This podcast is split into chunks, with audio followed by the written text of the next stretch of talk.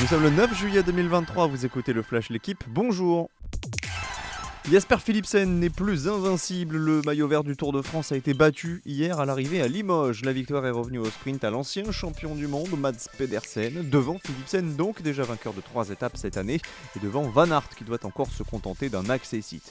Pas de changement au général avant l'étape du Puy-de-Dôme. Jonas Vingegaard reste maillot jaune. En revanche, le Tour a perdu l'un de ses cadors, Mark Cavendish, victime d'une chute. Le Britannique a abandonné. Les têtes de série passent en force à Wimbledon. Le numéro 1 mondial Carlos Alcaraz a franchi hier le cap du troisième tour, vainqueur du Chilien Jarry en 4-7. L'Espagnol termine heureux mais épuisé. Ça passe aussi pour les têtes de série numéro 3, 5 et 6.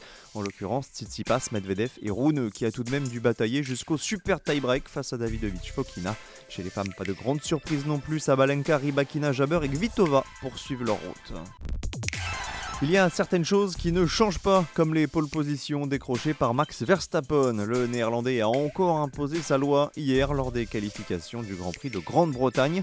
Le pilote Red Bull a signé le meilleur chrono devant les deux McLaren de Norris et de Piastri. C'est sa septième pole de la saison, la 27e de sa carrière.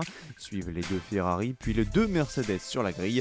Sergio Pérez, le Mexicain, pilote de l'autre Red Bull, lui a été piégé en Q1. Il s'élancera 16e ce dimanche. Des nouvelles du mercato pour terminer ce flash avec l'officialisation de la signature de Kang In Lee au PSG. Le Coréen s'est engagé jusqu'en 2028 et portera le numéro 19. À l'étranger, David De Gea a annoncé son départ de Manchester United. L'Espagnol est désormais libre de signer où il le souhaite. Enfin, Christian Pulisic, intempisté par l'OL, va s'engager avec l'AC Milan. Merci d'avoir écouté le flash l'équipe. Bonne journée